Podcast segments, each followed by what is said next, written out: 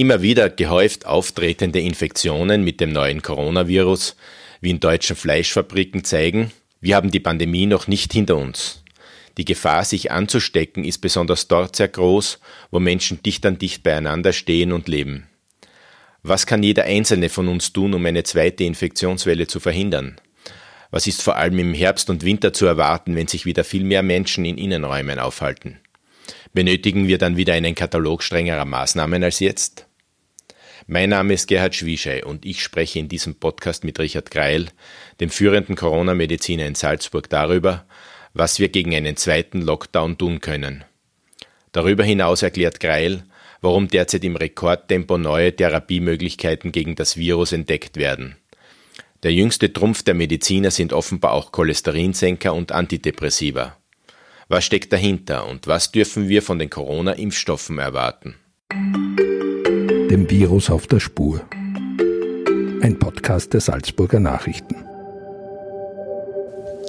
Herr Professor Greil, äh, in Deutschland hat es jetzt doch erhebliche Fall, äh, Fälle von neuen Infektionen gegeben in dieser Fleischfabrik Dönis äh, mit, mit großen, großen Implikationen. In Salzburg haben wir einen kleinen Cluster gehabt, da, äh, wo äh, Infektionsfälle gehäuft aufgetreten sind, müssen wir uns jetzt im Hinblick äh, auf den Herbst tatsächlich vor einer zweiten Welle fürchten oder sind solche Befürchtungen übertrieben? Also es ist klar, dass diese Infektion wiederkommt und dass sie in verschiedenen Formen wiederkommen kann. Ähm, da erhebt sich immer die Frage, was definiert man als eine zweite Welle? Also zunächst einmal ist der Zeitabstand zwischen den Lockdown-Maßnahmen, die getroffen worden sind und die jetzt konsequent gelockert werden, und dem Wiederauftreten von Infektionen äh, eigentlich innerhalb des Zeitrahmens, den man erwarten würde. Also äh, die Berechnungen, äh, die man aus den internationalen Studien dazu nehmen kann, ist, dass ungefähr nach eineinhalb bis zwei Monaten neue Infektionen auftreten werden. Das ist jetzt praktisch genommen der Fall. Das Ende des Plateaus ist etwa Ende April gewesen. Jetzt sind wir äh, Ende Juni. Das ist ziemlich genau der Zeitpunkt, wo man Wiederauftreten von Infektionen erwarten kann. Wie treten diese Infektionen wieder auf? Man würde jetzt äh, bei einem so starken äh, Suppressionseffekt, wie er in Österreich aufgetreten ist, zunächst erwarten, dass das kleine bis mittlere Ausbrüche oder Cluster sind, die man, wenn das System gut funktioniert, schnell erfassen kann, isolieren kann und damit die Ausbreitung äh, hemmen kann und letztendlich auch unter Kontrolle bringen kann. Ähm, davon zu unterscheiden ist äh, die Community Transmission. Das heißt, die, eine unkontrollierte, im Untergrund erfolgende Ausbreitung der Infektion äh, über Cluster hinaus für einen relevanten Teil der Bevölkerung dieser Übergang von kleinen äh, Clustern zu größeren Clustern und dann von vielen Clustern zu einer Transmission in der allgemeinen Bevölkerung, das ist in etwa dann der Übergang zu einer zweiten Welle. Ist das nicht überhaupt ein Grundproblem dieses Virus, dass ein Großteil der Betroffenen kaum Symptome zeigt, also dass sehr unterschwellig äh, sich das Virus auch ausbreitet? Das ist mit Sicherheit ein wesentlicher Faktor. Es ist gerade erst letzte Woche eine sehr interessante Publikation aus China erschienen, die sich auch und erneut mit der Frage der äh, nicht symptomatischen Infektionsträger, also Virusträger, beschäftigt. Und aus dieser Studie kommen schon interessante Ergebnisse, die zeigen, dass die mittlere Infektionsdauer oder besser gesagt die mittlere Ausscheidungsdauer für das Virus deutlich länger ist bei den Patienten, die asymptomatisch sind. Im Durchschnitt 19 Tage gegenüber etwa äh, knapp 14 Tage äh, sogar noch weniger bei denjenigen Patienten, die symptomatisch sind. Und äh, die Dauer kann, also der, die, das Intervall oder die Variabilität kann bis zu 26 Tage betragen. Also Patienten können bis zu 26 Tage asymptomatisch Infektionsträger und Ausscheider des Virus sein. Was in diesem Kontext auch wichtig ist, ist, dass in diesen Phasen eine gleich hohe Viruslast besteht wie bei vollerkrankten Menschen. Ebenfalls kann gezeigt werden, dass diese Patienten signifikant weniger Antikörper bilden, insbesondere signifikant weniger protegierende, schützende, neutralisierende Antikörper, die das Virus eliminieren können. und die Spiegel dieser neutralisierenden Antikörper sinken auch sehr viel rascher als bei den Patienten, die eine symptomatische Infektion haben. Heißt das zum Beispiel auch, dass diese Menschen innerhalb von kürzeren Abständen wieder neu erkranken können am Virus, wenn, wenn diese Antikörper äh, so gering sind? Also 40 Prozent der, dieser Patienten, äh, die dabei getestet worden sind und die asymptomatisch waren, haben ihre Antikörper verloren. Ähm, das ist ein ganz wesentliches K-Wert. Jetzt muss man, äh, und zwar ein, ein wesentliches äh, Argument gegen das, was man immer wieder als einen Impfpass oder einen Immunitätspass auch außerhalb einer Impfung betrachtet, um zu sagen, dass Menschen, die die Antikörper haben, sozusagen geschützt sind und ihrerseits nicht infektiös sind. Das ist schwierig äh, zu betrachten. Äh, wie gesagt, etwa 20 Prozent aller Menschen, soweit man das derzeit sagen kann, sind asymptomatische Virusträger. Und von diesen sind etwa 40 Prozent äh, längere Zeit Ausscheider und oder verlieren auch mhm. ihre Antikörper. Asymptomatisch heißt in diesem Zusammenhang, die haben überhaupt keine Symptome, keine die haben Symptome. nicht einmal leichte Symptome. Nein, die haben mhm. subjektiv, wenn man sie befragt, keine Symptome. Mhm. Das bedeutet natürlich, dass diese Gruppe von Menschen eine schwer zu kontrollierende äh, Population ist, die äh, als Überträger dient äh, für diese Infektion. Und das ist auch ein, ein wesentlicher Grund, also auf der einen Seite zu sagen, dass die Antikörpertestungen fragwürdig sind, bis zu einem gewissen Grad, nämlich epidemiologisch fragwürdig sind, ob eine Infektion durchgemacht worden ist, dass sie auch äh, im Hinblick auf die Protektion wenig sagen, das hängt eher mit der Qualität der Antikörper zusammen. Aber ein wichtiger Punkt diesbezüglich ist natürlich dann die Maskenfrage. Wenn es viele asymptomatische Überträger gibt, dann ist die Maske äh, protektiv. Ähm, vor allem dann, wenn in der, und dazu gibt es sehr gute Berechnungsmodelle, ähm, dann, wenn alle Menschen, also mehr als 80 Prozent der, der Menschen in einer Bevölkerungsgruppe letzten Endes solche Masken tragen. Ähm, das heißt, die umfangreichen Lockerungen, die jetzt gesetzt werden, sehen Sie sehr kritisch, auch die jetzt. Also wenn man auf allen Ebenen der Kontrolle die Kontrolle aufgibt, dann darf man sich nicht wundern, äh, wenn die Infektion relativ rasch wiederkommt und stark ansteigt. Man muss immer versuchen, das eine, was man an Lockerung äh, sozusagen implementiert, zu konterkarieren, dagegen zu wirken, indem man andere Maßnahmen dafür umso mehr äh, in den Vordergrund stellt. Jetzt im Hinblick auf, die, auf das Maskentragen, das ja demnächst auch weitgehend abgeschafft wird, gibt es schon einige interessante Punkte zu sagen. Also der stärkste Effekt den Masken haben auf Senkung der Mortalität. Da gibt es gute Berechnungen, mathematische Modelle allerdings der Arizona University. Und die zeigen, dass der stärkste Effekt etwa beim Vergleich einer Hochinfektionsregion wie New York im Vergleich zu einer Niedriginfektionsregion wie Washington, dass man dann, wenn man äh, erreichen kann, dass 80 Prozent der Bevölkerung zumindest 20 Prozent wirksame Masken, also allgemeine Haushaltsmasken beispielsweise trägt, dass man dann den stärksten Effekt eigentlich dort sieht, wo eine niedrige Inzidenz ist. Das heißt, eine niedrige Infektionsrate der Bevölkerung ist. Dort entsteht eigentlich der stärkste Effekt, während dann, wenn die Transmissionsrate schon sehr, sehr hoch ist in der Bevölkerung, die Effekte bescheidener sind. Und das würde sehr stark dafür äh, sprechen, dass man gerade dann, wenn die Situation so ist, wie sie in Österreich ist, also eine niedrige Infektionsrate vorliegt, dass dann das allgemeine Maskentragen einen sehr guten äh, protektiven Effekt hätte. Mhm. Und das sind Effekte, die auf die Mortalität, also die Sterblichkeit getestet worden sind, gar nicht einmal nur auf die Übertragung. Mhm. Und wo, wo halten Sie es am wichtigsten, dass man auch weiterhin künftig Masken verwendet. Also jetzt im Freien, wenn die Sonne scheint, gehe ich einmal davon aus, dass es nicht so wichtig sein wird, als wenn in Innenräumen sich mehrere Leute oder so größere Gruppen treffen. Ja, es gibt jetzt auch eine, äh, eine neue Version der WHO-Empfehlungen, die auch auf das allgemeine Maskentragen äh, eingeht. Darauf, äh, dazu werde ich gleich etwas sagen. Und das Center for Disease Control in Atlanta ist im Moment dabei, seine Stellungnahme zum Tragen von Masken in der Öffentlichkeit zu modernisieren oder auf einen neuen Standard zu stellen.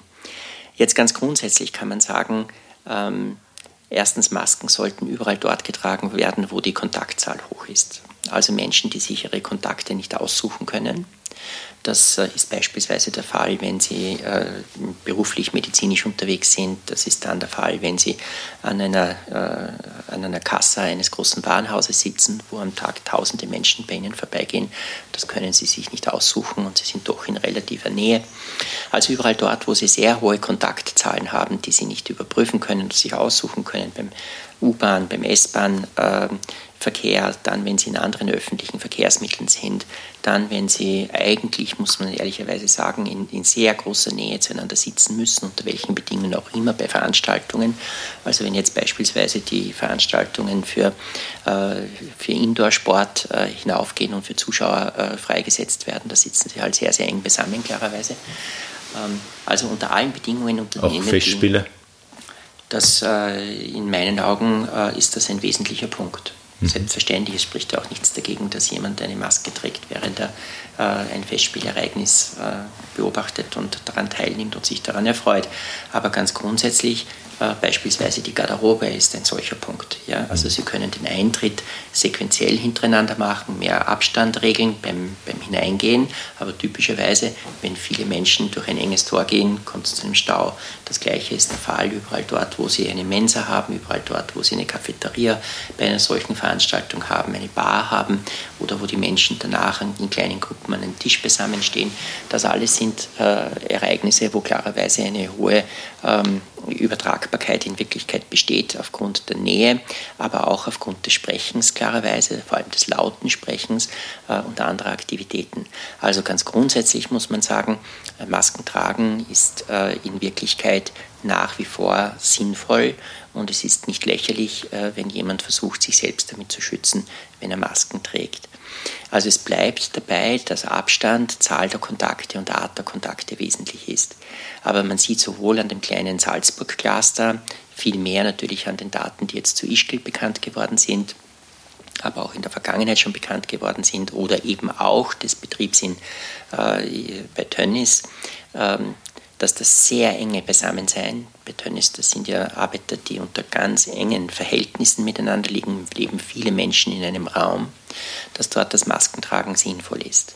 Das gilt übrigens auf der ganzen Welt, überall dort, wo Menschen unter, auch in Hongkong ist das so aufgetreten und in Singapur immer dann, wenn Menschen auf sehr engem Raum miteinander leben, äh, wenn große Familien auch miteinander leben, wo viel Eintrag von verschiedenen Orten aus verschiedenen Berufsleben heraus ist, äh, ist das Infektionsrisiko klarerweise höher und braucht es mehr Hygienebedingungen. Also meine Empfehlung ist ja auch dann, gerade wenn jetzt die Reiseaktivität aufgeht, äh, muss man vorsichtig sein in der, in der, Interpretation der Aufhebung der Reisewarnungen. Mhm. Die Aufhebung der Reisewarnung hat ein hohes politisches Momentum, das zwischen verschiedenen Ländern, verschiedenen Wirtschaftsräumen, äh, großen und kleinen Ländern eine hohe politische und sonstige Bedeutung hat und nicht rein eine medizinische Entscheidung ist.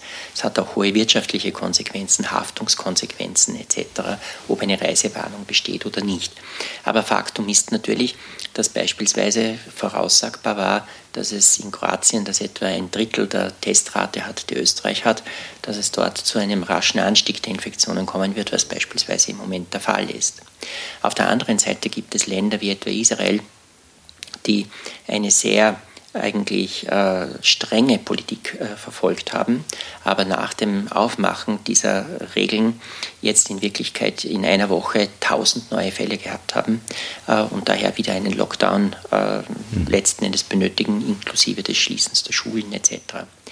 Der Sommer kann, wenn alles sonst so bliebe, in Wirklichkeit eine Entlastung sein, weil die Menschen sich mehr im Freien treffen äh, und ähm, dort die Infektionsgefahr sicherlich geringer ist. Wenn Sie aber beispielsweise sehen, was äh, Sie gestern in englischen Zeitungen beobachten können, wie das äh, die hohe Temperatur zum Stürmen der Seebäder geführt hat, mit geradezu Krawallen, wenn Sie die Bilder davon sehen, wie tausende Menschen ganz, ganz eng wie in einer Hühnerfabrik nebeneinander stehen oder liegen, dann ist vollkommen klar, dass gerade in Ländern, in denen eine höhere Infektionsrate besteht, das schon Brutstätten der Infektion sind, selbst dann, wenn das im Freien ist. Corona-Experten haben ja jetzt gesagt auch, ähm, äh, dass man im Sommer die Zeit ein bisschen nützen kann, um auch zu experimentieren, weil die Risiken, also die Hoffnung war zumindest, die Risiken durch die hohen Temperaturen, UV-Licht auf das Virus und so weiter äh, geringer sind oder möglicherweise geringer sind. Stimmen Sie dem zu oder muss man aufgrund der zuletzt gemachten Erfahrungen, da ja auch in heißen, in Ländern mit hohen Temperaturen die Infektionszahlen äh, stark steigen, äh, kann man nicht davon ausgehen, dass uns der Sommer eine große Hilfe ist. Also die Daten zur Temperatur muss man ganz unterschiedlich betrachten. Da gibt es einige äh, unterschiedliche Aspekte. Das SARS-CoV-2-Virus ist ein temperaturempfindliches Virus, ganz grundsätzlich. Das ist möglicherweise ein Grund dafür, warum Ausbrüche in Fleischfabriken relativ häufig sind, weil möglicherweise die Viruspersistenz unter diesen Bedingungen auch höher ist. Solche Ausbrüche hat es jetzt nicht nur in verschiedenen Fleischfabriken in Deutschland gegeben, sondern die gibt es auch in den Vereinigten Staaten. Also dafür kann das unter Umständen unter den spezifischen Arbeitsbedingungen eine Rolle spielen. Aber parallel dazu arbeiten Menschen, die in solchen großen Fabriken arbeiten, typischerweise als Leiharbeiter, als schlecht Beschäftigte und leben in großen Unterkünften auf engem Raum. Also da gibt es immer viele Gründe und haben teilweise auch eine hohe Reiseaktivität, weil sie aus Kostengründen zum Teil sehr schnell ausgetauscht werden und dazwischen in ihr Heimatland zurückkehren. Auf die tatsächlichen Infektionen bei, bei Menschen bezogen muss man ganz klar sagen, dass man erwarten muss, dass es eher keine Saisonalität geben wird. Äh, es äh, treten die Infektionen ganz genauso in den heißen Ländern auf. Und wenn irgendetwas protektiv am, am ähm, am Sommer sozusagen sein kann, dann ist es der größere Anteil von Aufenthalt im Freien, wo wahrscheinlich die Infektiosität geringer ist. Aber in der Summe muss man sagen, derzeit gibt es nicht wirklich Hinweise dafür, dass die Infektiosität im Sommer geringer wäre. Grippeviren oder Grippeinfektionen treten ja im Sommer kaum auf. Also es gibt zwar die Sommergrippe, aber das ist wirklich äh, ganz, ganz, ganz wenige Fälle. Äh, Gibt es da einen Unterschied zu den Grippeviren oder läuft es schon ähnlich parallel? Ähm, grundsätzlich gibt es sowohl saisonale Influenza, das ist die häufigste Influenza oder Grippe, die wir kennen, äh, das heißt, die regelmäßig so ab November, Oktober, November bis etwa Februar, März äh, anhalten kann und dann rings um den Erdkreis ja, ihren Zug antritt. Das gibt es auch für Coronaviren viral. Also Coronaviren sind endemisch und in der Bevölkerung äh, normal unter Anführungszeichen und machen typischerweise äh, eine Rhinitis, also eine Entzündung oder Infektion der oberen Atemwege wie ein grippeähnliches äh, oder besser gesagt ein äh, grippeähnliches Krankheitsbild, aber nicht im Sinne einer echten Influenza, sondern eines grippalen Infektes. Das sind saisonale Coronaviren. Aber schon die Influenza-Pandemien, die es seit 1700 gegeben hat, das sind zehn große Pandemien, sind dadurch charakterisiert, dass sie nicht saisonal sind. Äh, Pandemien sind typischerweise äh, Infektionen mit Viren, die dadurch auftreten, dass eine Mutation vorhanden ist oder ein völlig neuer Stamm auftritt, der äh, für den es keine Immunität in der Bevölkerung gibt und auch keine ausreichende Kreuzreaktivität gibt. Und diese Pandemien sind nicht jahreszeitabhängig. Auch bei mhm. diesen großen äh, Influenza-Pandemien, die sind aufgetreten in allen Jahreszeiten. Ja, und auch die zweiten oder dritten Wellen, die dabei aufgetreten sind, sind zu unterschiedlichen Jahreszeiten aufgetreten. Daraus kann man kein Muster ableiten. Äh, das schaut auch für die äh, SARS-CoV-2 oder Covid-19-Pandemie so aus, dass es nicht wirklich eine saisonale Abhängigkeit geben dürfte. Sie haben das Thema Mutation angesprochen. Es gibt einige Studien, dass es beim SARS-CoV-2-Virus jetzt doch auch schon erhebliche Mutationen gibt. Äh, kristallisiert sich da heraus, dass das aggressiver werden könnte oder vielleicht weniger aggressiv wird? Also die Sicherheit der Datenlage zu dem Thema ist im Moment noch relativ bescheiden, würde ich sagen. Es gibt ja schon von allem Anfang an äh, Hinweise dafür, dass äh, in China zwei verschiedene Virusstämme aufgetreten sind. Äh, ein älterer und ein jüngerer mit möglicherweise unterschiedlicher Infektiosität und die sich auch unterschiedlich in den verschiedenen chinesischen Provinzen verbreitet haben könnten. Aber bis jetzt ist eigentlich, und diese Diskussion gibt es jetzt wieder ausgehend von China in Wirklichkeit aufgrund des in Peking aufgetretenen Infektionsherdes oder Clusters, wo die Diskussion war, ob das möglicherweise über norwegischen Lachs ausgelöst worden ist oder nicht. Ähm, dazu muss man sagen, dass sich das im Moment nicht wirklich international durchgesetzt hat, das zu glauben. Im Moment ist man Daten diesbezüglichen Daten aus China gegenüber sehr vorsichtig, insbesondere weil ja ein weltweiter Streit um die Ursächlichkeit, ein politischer Streit und ökonomischer Verantwortungsstreit um derartige Fragen ausgebrochen ist. Aber eine wirkliche Evidenz, dass im Moment aggressivere Mutationen vorliegen würden, kann man im Moment nicht konstatieren. Das ist allerdings äh, sehr wohl möglich in dem Moment, wo wirksame Medikamente eingesetzt werden oder eine Impfung da ist. Also in dem Moment, wo etwa das Remdesivir auf einer breiteren äh, Basis eingesetzt werden würde, auf das kommen wir vielleicht noch zu sprechen, und auch Vakzinierungen da sind, da entsteht ein sogenannter Selektionsdruck. Das ist der gesamten Evolution äh, zu eigen. Wenn Sie einen sehr, sehr starken äh, therapeutischen Druck oder zum Beispiel auf ähm, auf Wesen, auf, auf, Tiere, Menschen etc. einen starken Umgebungsdruck ausüben, sei das, dass das eine äh, stark steigende Temperaturen sind, stark steigende Sonneneinstrahlung ist, was auch immer, klimatische Bedingungen, toxische Bedingungen, dann kommt es zu Anpassungsdruck. Äh, sonst würden Spezies das nicht überleben können, sondern würden aussterben. Und genauso gilt das in Wirklichkeit für Viren, auch wenn das keine zellulären Organismen sind. Äh, in dem Moment, wo es einen therapeutischen Druck gibt, äh, durch Medikament oder durch Impfung, entsteht ein Mutationsdruck, der zum Entkommen gegenüber diesen Therapien führt. Und dann muss man mit Mutationen rechnen. Das rechnet man in Wirklichkeit auch damit. Das heißt, die Erwartungshaltung ist schon, dass Covid äh, nicht völlig verschwinden wird, sondern dass es wahrscheinlich ähnlich wie die Grippe ab dem Zeitpunkt, wo Impfungen vorliegen, dass es dann zu einer saisonalen äh, Erkrankung werden kann, äh, für die wir immer neue Impfstoffe und neue Das heißt auch, man muss brauchen. den Impfstoff dann auch jährlich vielleicht anpassen an das, an das veränderte Virus. Das ist im Moment natürlich eine Spekulation, ja. aber in Wirklichkeit ist das eigentlich die Erwartungshaltung. Mhm. bevor wir, Herr Professor Grell, bevor wir noch einmal zurückkommen auf äh, die jüngsten Entwicklungen bei den Medikamenten eine, eine grundsätzliche Frage, die die Risiken für eine zweite Welle äh, betreffen. Man sieht jetzt in einigen Ländern, äh, die sehr rasch die Maßnahmen wieder gelockert haben, den Lockdown wieder zurückgefahren haben, äh, dass dort die Infektionsraten sehr stark ansteigen. In Österreich ist das bisher nicht passiert.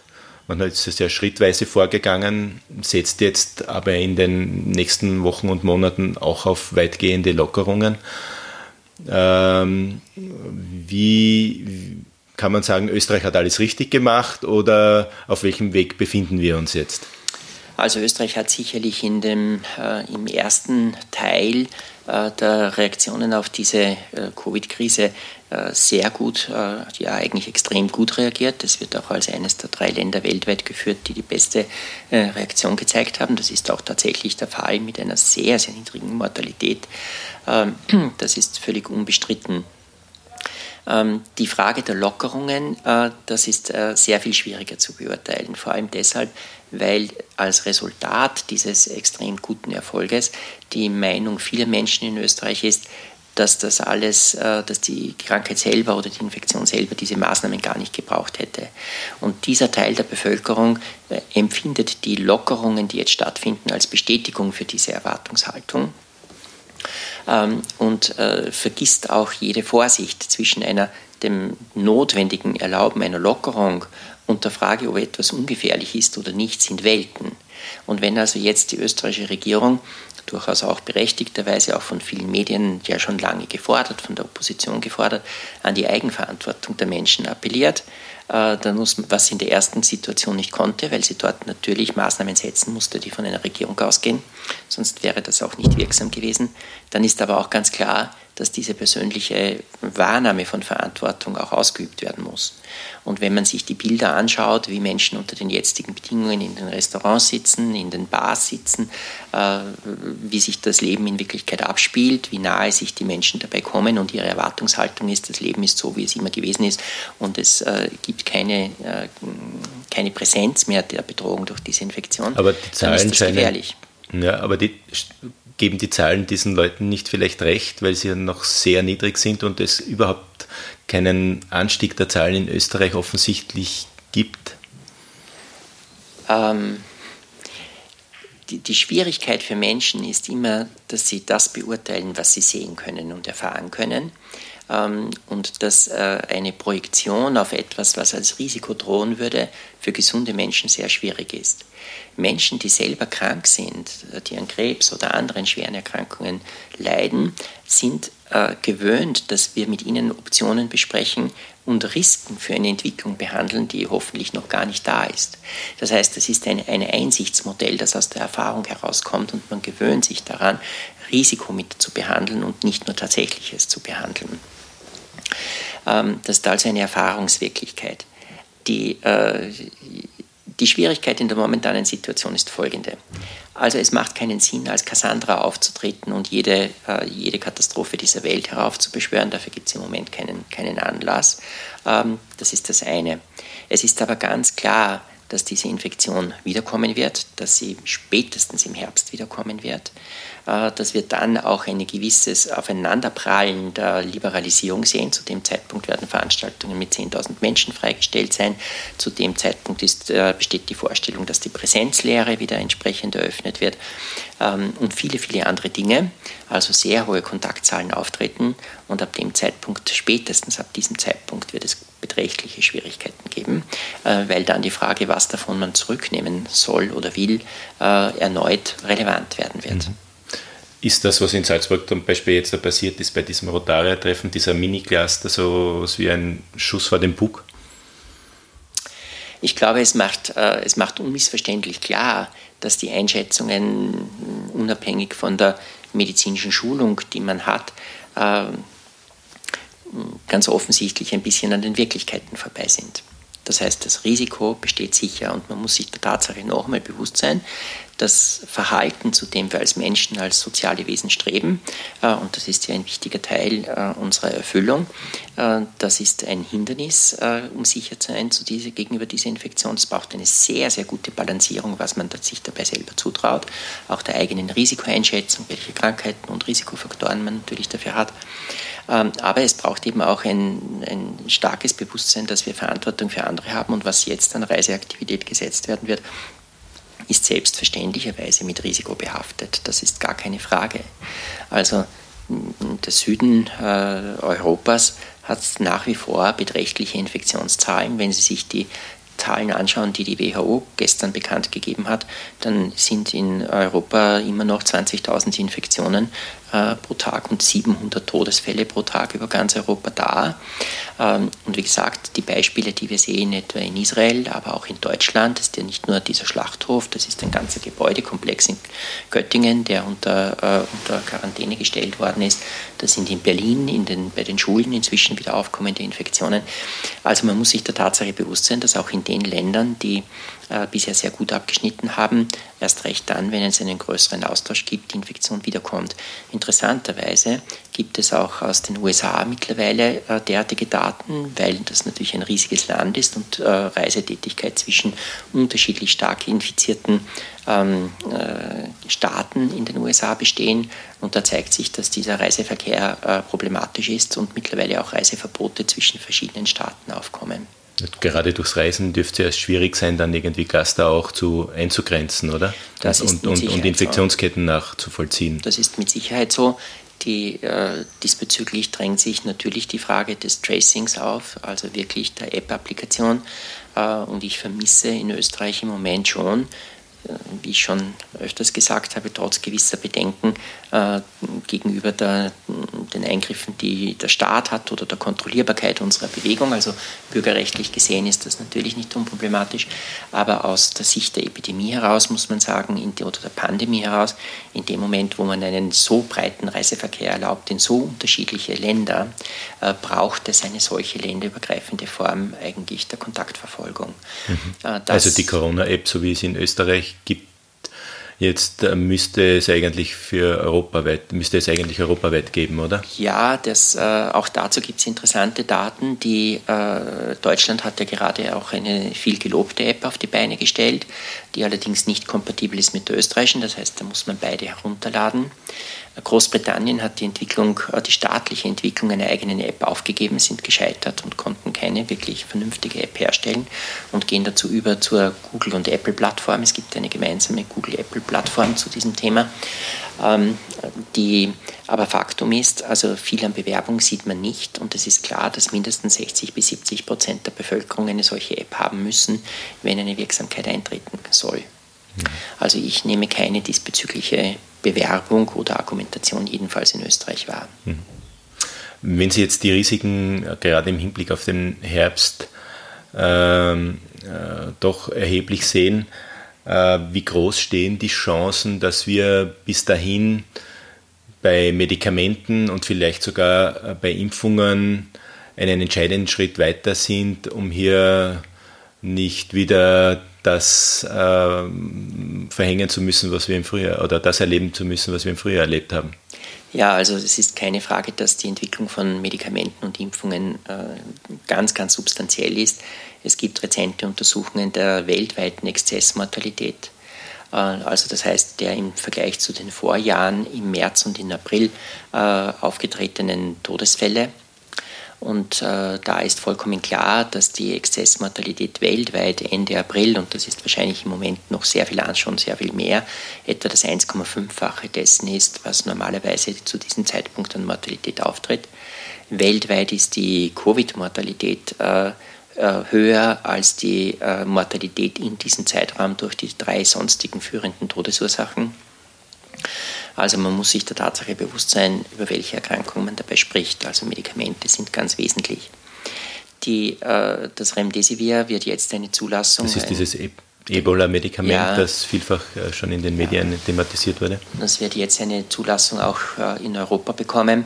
Wir testen dieses Medikament im Rahmen einer Studie, äh, die natürlich davon abhängig ist, dass es entsprechende Patienten auch gibt. Für das Remdesivir ist der wichtige Punkt zu sehen, dass es eine starke Wirkung äh, im Sinne einer äh, Verbesserung der, des Krankheitszustandes der Patienten hat, wenn es äh, zum Zeitpunkt der Sauerstoffabhängigkeit eingesetzt wird, dass es aber keine Wirkung hat, keine ausreichende Wirkung hat, dann, wenn die Patienten schon beatmet sind. Das heißt, Aber müsste man, das ist ja an sich ein antivirales Medikament, das mhm. die Vermehrung der Viren ja. bremst. Wäre das nicht sinnvoll, dann es möglichst früh schon bei den ersten Symptomen einzusetzen? Ähm, also gezeigt ist, dass bei den äh, Patienten, die, äh, also die, die, Risikogruppen sind dabei so eingeteilt in der größten bisherigen Studie, dass die Patienten entweder nur Sauerstoffbedarf bedurft haben, das ist die sozusagen niedrigste Risikogruppe, die gegenüber der Risikogruppe, die nicht einmal das gebraucht hat als Vergleichspopulation, dann diejenigen, die einen höheren Sauerstoffdruck durch spezielle Formen der, der, Zufuhr von sauerstoffhältiger Luft bekommen über eine Art Helm und dann letzten Endes diejenigen Patienten, die mechanisch beatmet werden.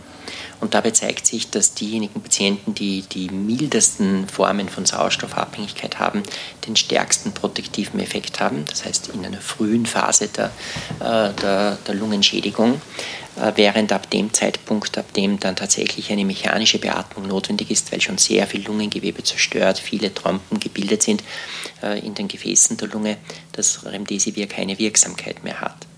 Das Interessante dabei ist, dass die im Gegensatz dazu das Dexamethason, also das Cortisol, das in einer sehr großen Studie in England mit 6000 Patienten getestet worden ist, eine etwa 35-prozentige Senkung der Mortalität hat, die am stärksten bei den mechanisch beatmeten Patienten ist und 20 Prozent Reduktion der Sterblichkeit bei den Patienten hat, äh, die eine Sauer einen Sauerstoffbedarf haben. Das ist auch relativ gut erklärbar. Die, das Dexamethason hat einen sehr starken Effekt auf die Unterdrückung der, des Zytokinsturms. Äh, es ist auch sehr gut gezeigt, auch in sehr rezenten Publikationen, dass das, äh, das letzten Endes das ähm, Cortisol. Das ist äh, praktisch ein Cortison, oder? Ja, ja. Cortisonpräparat. Ja, ja, das ist ein, ein Cortisonpräparat. Also Faktum ist, dass diese Unterdrückung des Zytokinsturms äh, wahrscheinlich den stärksten Effekt dort hat, wo es am Übergang von Sauerstoffbedarf äh, zu einer schweren Schädigung der Lunge äh, kommt mit einer entsprechenden äh, mechanischen Ventilationsbedürftigkeit, sodass die Reihenfolge der Wirksamkeit relativ früh antivirale Medikamente einzusetzen, wie das Remdesivir, äh, und dann zeitlich sequenziell, wenn das innerhalb weniger Tage nicht besser oder sogar schlechter wird, zusätzlich dazu Medikamente wie das Dexamethason oder das Tocilizumab. Also vor allem entzündungshemmende. entzündungshemmende Medikamente mhm. oder auch Iprotinib einzusetzen. Mhm. ist auch ein Medikament, das aus der Krebstherapie kommt und das eine einerseits immunologische Wirkung hat, aber auch einen Teil der Zytokinsturmunterdrückung mit sich bringt. Das ist ja einer der Hauptprobleme dieser Erkrankung äh, oder dieses neuen Virus, dass ab einem gewissen Zeitpunkt das Immunsystem überreagiert und heftige äh, Entzündungsreaktionen entstehen. Ja. Weiß man etwas mehr über diesen Mechanismus bereits? Warum das bei manchen Menschen auftritt und bei anderen überhaupt nicht? Also das eine ist, dass man die, die Zytokine, das ist ein riesiges Netzwerk von, äh, von Signalmolekülen, die Entzündung und Immunität regulieren ähm, und die äh, bei verschiedenen Situationen auch unterschiedlich geregelt werden. Aber darüber weiß man ziemlich gut Bescheid, äh, was da die zentralen Spieler sind. Das ist das Interleukin 1 und das ist das Interleukin 6 äh, zu einem wesentlichen Teil. Also das ist äh, relativ klar. Äh, die, äh, und die Ursache dafür ist natürlich die Virusinfektion selbst und der Schaden, der an den Lungenepithelien entsteht. Dieser Schaden führt zu einer Entzündungsreaktion, weil das geschädigte Gewebe abgeräumt wird. Typischerweise so untergehende Zellen mhm. werden von äh, Locken ihrerseits mit Botenstoffen in Wirklichkeit Abräumzellen sozusagen an. Das sind Monozyten aus dem Blut, die dann zu sogenannten Makrophagen werden, also zu Fresszellen werden, die die untergehenden Zellen in sich aufnehmen, verdauen und damit das Gewebe aufräumen. Und das äh, normalerweise setzen diese Substanzen oder diese Zellen dann weitere Substanzen frei, die äh, Fibroblasten, also äh, Bindegewebe produzierende Zellen anlocken, sodass es zu einer Vernarbung kommt. Aber überall dort, wo Vernarbung ist und untergehendes Gewebe ist, wird in der Lunge der Gasaustausch gestört sein. Die, äh, es gibt eine ganze Reihe anderer interessanter Punkte. Also eine Medikamentengruppe, die im Moment auch getestet wird in, in Studien, sind Statine, die eigentlich als Cholesterinsenker äh, eingesetzt werden, also bei Herz-Kreislauf-Erkrankungen zur Risikoreduktion für Herzinfarkt und Schlaganfall. Äh, dafür gibt es eine ganze Reihe interessanter Untersuchungen. Es ist jetzt gerade eine Publikation erschienen von 14, fast 14.000 äh, chinesischen Patienten, bei denen untersucht wurde, ob die Gabe von Statinen äh, im Krankenhaus selbst, also wenn die Patienten nachweislich im Krankenhaus Statine eingenommen haben, einen protektiven Effekt hat oder nicht.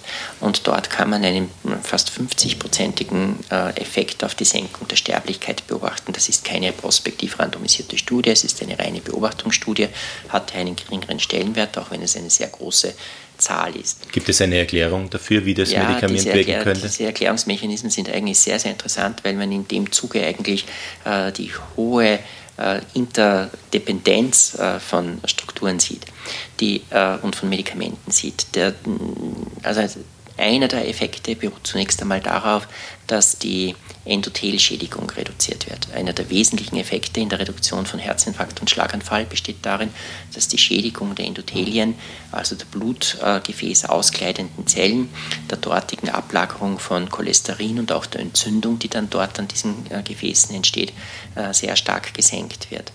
Das heißt, es hat einen gefäßschützenden Effekt.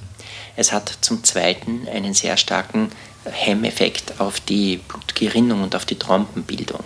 Und tatsächlich gibt es rezente äh, Untersuchungen an äh, verstorbenen Menschen, äh, bei denen man die Lunge angeschaut hat und das verglichen hat mit etwa der Influenza.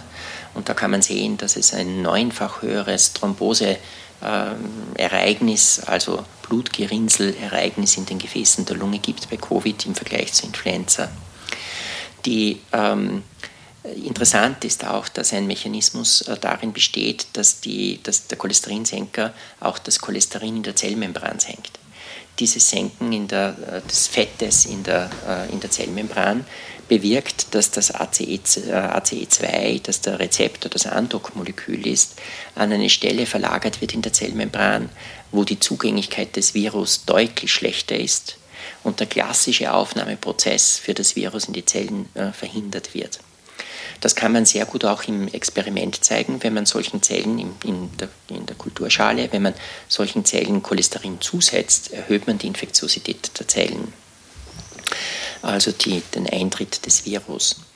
Die äh, ebenfalls ein sehr interessanter Effekt dabei ist, dass es auch eine direkte Wirkung auf eine Protease des Virus gibt. Diese Protease braucht das Virus, das ist ein, ein eiweißspaltendes Enzym. Äh, dieses Enzym braucht das Virus, damit es sich überhaupt vermehren kann. Und diese Protease wird durch äh, Statine signifikant hinunterreguliert, sodass also nicht nur der Eintritt äh, in die Zellen vermindert wird für das Virus, sondern äh, möglicherweise eben auch die Virusvermehrung selbst dann in den Zellen vermindert wird. Könnte es sein, dass diese bisher unbekannte Wirkung von solchen Medikamenten wie die Statine, die ja auch massenweise in der Bevölkerung eingesetzt sind, eine Erklärung dafür ist, dass die einen Menschen die Krankheit oder das Virus viel härter trifft als die anderen, weil jemand, der Statine nimmt, vielleicht äh, dadurch besser geschützt ist. Also es könnte unter Umständen erklären, warum Menschen, die die gleichen Risikofaktoren haben, also die zum Beispiel äh, das gleiche Übergewicht haben und äh, äh, aber beispielsweise vor allem in Ländern, in denen nicht eine starke Überprüfung der Risikofaktoren für äh, kardiovaskuläre Erkrankungen erfolgt und die einen unbehandelten Hypertonus haben und ein unbehandeltes äh, Blutfettsystem ähm, haben, dass dort im Vergleich dazu deutlich höhere äh, Mortalitäten entstehen. Ähm, das ist durchaus denkbar.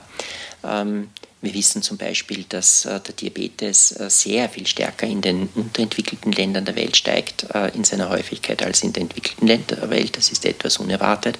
Dass aber auch die Hypertoniekontrolle, also die Kontrolle des erhöhten Blutdrucks, signifikant schlechter ist ähm, sodass man auch in der Bewertung, welche Faktoren äh, jetzt in welchen Ländern dafür entscheidend sind, äh, dass es mehr Sterblichkeit gibt, unterschiedlich sind.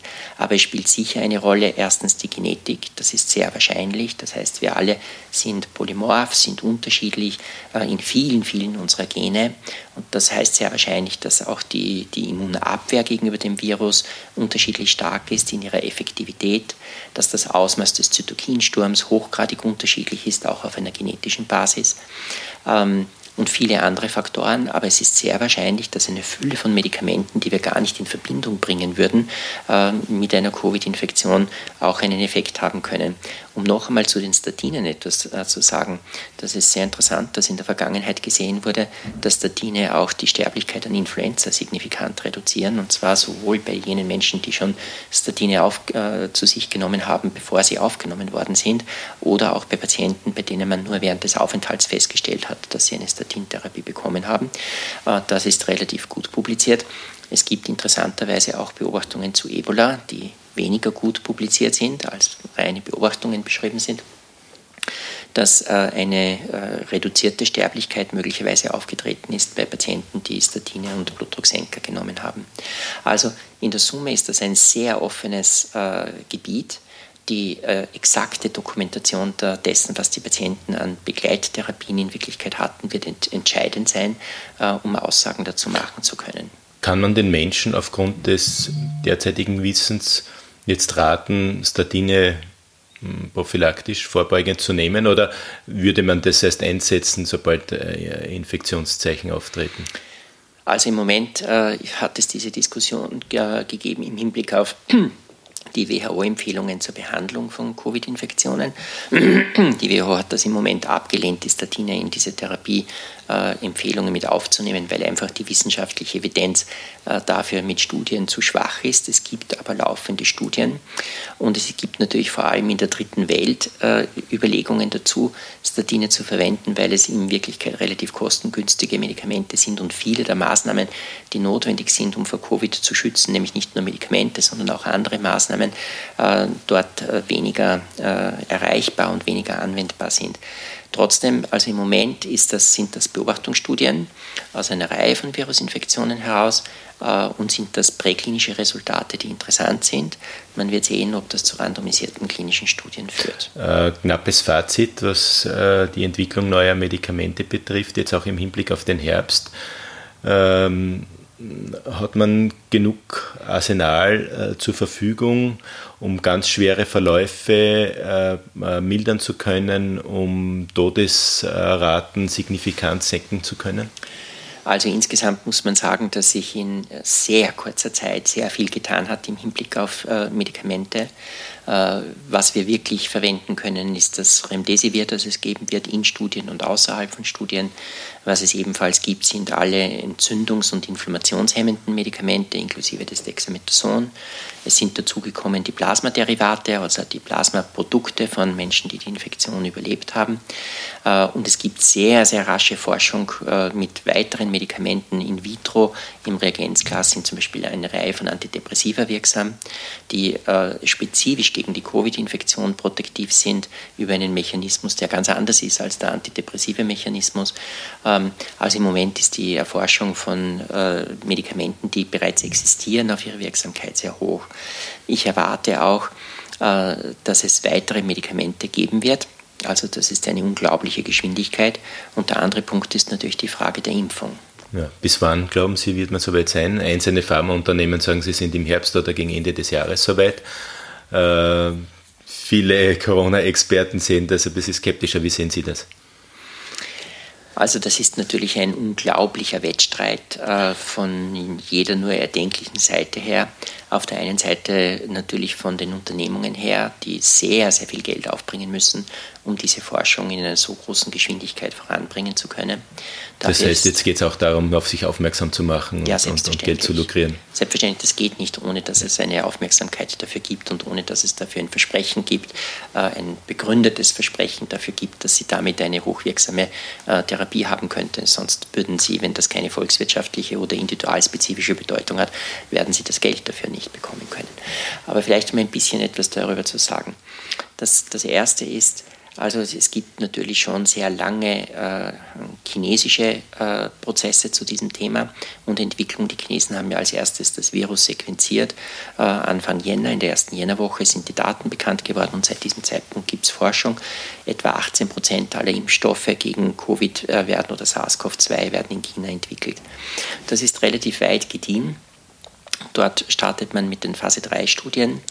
Die, äh, es gibt aber eine beträchtliche Skepsis gegenüber den äh, Wirkstoffen, die in China alleine hergestellt werden, weil es in der Vergangenheit eine Reihe von Skandalen mit chinesischen Firmen auch für chinesische Verhältnisse gegeben hat, mit sehr toxischen Impfstoffen, die hergestellt worden sind, Todesfällen, die dabei aufgetreten sind. Äh, und die Chinesen testen gleichzeitig an Patienten und im Tierversuch. Das findet nicht nur in China zum Teil parallel statt, aber das hat natürlich ein beträchtliches Risiko in sich. Das ist für China ein extrem wichtiger Punkt. Etwa fünf der, der knapp zehn äh, Vakzine, die im Moment schon am Menschen ausgetestet werden, werden in China ausgetestet. China hat angekündigt, dass es diese, wenn es einen Impfstoff hat, diesen kostenlos der Welt zur Verfügung stellen wird. Das hat natürlich einen unglaublichen Werbewert. Äh, nicht nur Werbewert, sondern auch Einflusswert äh, überall dort, wo China politisch unterwegs ist, wenn man an Afrika denkt und an viele andere Länder und die ärmeren Länder in Asien denkt. Auf der anderen Seite gibt es relativ weit gediehen äh, Impfungen. Auf der einen Seite äh, des modernen Impfstoffes, äh, das ist einer der Impfstoffe, der in den USA entwickelt wird, ein RNA-Impfstoff. Dann gibt es ebenfalls... Also die auf Genabschnitten ja, des Virus basieren und, genau. und nicht Lebend- oder Totimpfstoffe sind. Richtig. Dann gibt es eine relativ äh, klare Entwicklung von, in der Kooperation zwischen Oxford äh, University und ähm, AstraZeneca. Äh, dabei wird ein Impfstoff äh, entwickelt, der eigentlich ein anderes Virus sozusagen verwendet, in dieses andere harmlose Virus, äh, für Menschen harmlose Adenovirus, wird ein Konstrukt hinein äh, transplantiert, könnte man sagen, oder transfiziert, das nur das Spike-Protein umfasst. Das heißt also einen Teil des Virus, äh, das nicht replikationsfähig ist. Damit kann kein Virus übertragen werden, aber es macht eine hohe äh, Stimulation gegen das eigentliche Eiweißmolekül, das für das Eindringen in die Zellen verantwortlich ist. Da ist AstraZeneca eingestiegen und auch dort gibt es inzwischen äh, beträchtliche Auseinandersetzungen, weil es auch für diesen europäischen Impfstoff ein Vorkaufsrecht der Vereinigten Staaten gibt. Dann gibt es äh, einen Impfstoff, der in, in, von einer deutschen Firma BioNTech entwickelt wird, ebenfalls ein, ein äh, eigentlich ein Nanopartikel oder äh, Liposomen eingepackter RNA-Impfstoff, der auch relativ weit in Wirklichkeit gediehen ist und dann gibt es äh, attenuierte, also abgeschwächte Viren. Jetzt muss man sagen, die, nachdem zunächst die Amerikaner sich überall auch in den europäischen Firmen, etwa auch bei Sanofi erwähnt ist, dass sie einen Impfstoff herstellt, eingekauft haben, ist das langsam aber sicher auch in Europa zu einem Thema geworden und haben sich Deutschland und drei andere Länder ebenfalls bereits mit Bezahlung Impfstoffdosen in Millionenhöhe gesichert, obwohl es das Produkt noch gar nicht gibt. Das heißt, es tritt natürlich ein sehr hoher Druck dafür auf, dass auch ein effektives, äh, ein effektives Serum zur Verfügung gestellt werden kann. Derzeit muss man sagen, dass äh, die ersten Testungen äh, gezeigt haben, dass an Affen äh, beispielsweise zwar ein Antikörpertiter entsteht, dass aber die Infektion nicht verhindert wird damit. Also eine mitigiertere, eine abgeschwächtere Infektion ist, aber nicht, aber nicht eine vollständige Neutralisierung da ist. Ähm, das bedeutet natürlich eben auch, dass die, die, Tatsache, dass man die Testreihe nicht hintereinander macht, also in der Zellkultur, dann am Tier und dann erst am Menschen, natürlich auch Risiken mit sich birgt. Ähm, trotzdem, die, äh, es gibt eine gewisse äh, ähm, Neigung zu sagen, dass es die ersten Impfstoffe möglicherweise in ausgetesteter Form Ende dieses Jahres geben könnte. Das bedeutet aber noch keinesfalls, dass sie zu diesem Zeitpunkt auch zugelassen sind und es bedeutet noch gar nicht, dass sie auch überall auf der Welt erhältlich sind. Also in der Summe äh, würde ich sagen, diese Impfstoffentwicklung erfolgt in einer Geschwindigkeit, wie bisher noch kein Impfstoff jemals entwickelt worden ist. Das ist ganz evident. Das dauert normalerweise zehn Jahre und mehr gegenüber einem neuen Virus. Das hat für Ebola gedauert fünf Jahre. Wenn das äh, innerhalb von eineinhalb Jahren einen Impfstoff geben würde, das wäre noch nie da gewesen. Äh, aber äh, eben auch noch einmal auf die Impfstoffdebatte zu sprechen zu kommen. Diese Debatte, ob etwa eine Impfpflicht äh, eingeführt werden sollte oder nicht, das muss man aus den genannten Gründen auf den Zeitpunkt verschieben, wo das Medikament erhältlich ist. Denn man muss Risiko zu Wirkung und Nebenwirkung einschätzen in der Empfehlung ab dem Zeitpunkt, ab dem man diese Daten kennt, so wie das für jedes andere Medikament der Fall ist. Ähm, daher glaube ich, sollte man diese Diskussion auf diesen Zeitpunkt verlagern. Ich denke auch, dass sich die Einstellung der Menschen, wenn es einen sicheren und wirksamen Impfstoff gibt, verändern wird äh, im Hinblick auf freiwillige Impfung, nämlich dann, wenn tatsächlich jetzt, sagen wir, im Herbst und Winter eine zweite Welle auftreten sollte, dann wird die Einsicht. Hängt äh, auch davon ab, wie die Entwicklung sein wird. Ja, selbstverständlich. Ja. ja die direkte Einsicht wird das erhöhen. Ähm, also ich denke, äh, es gibt eine gute Entwicklung, eine immer noch sehr, äh, sehr, sehr Aber so, dass der Impfstoff tatsächlich für den Einzelnen von uns verfügbar ist, wird man nicht viel vor Mitte nächsten Jahres damit rechnen dürfen. Also es wäre eine große Überraschung, würde ich sagen, wenn der Impfstoff äh, noch heuer für eine große Zahl von Menschen zur Verfügung stehen würde. Das wäre eine extreme Überraschung. Damit würde ich nicht rechnen. Ich würde damit rechnen, dass es im Laufe des nächsten Jahres, wenn wir optimistisch sind, für viele Menschen verfügbar einen Impfstoff geben wird, der auch einigermaßen sicher ist und wirksam ist. Herr Professor Greil, herzlichen Dank für das Gespräch. Gerne geschehen.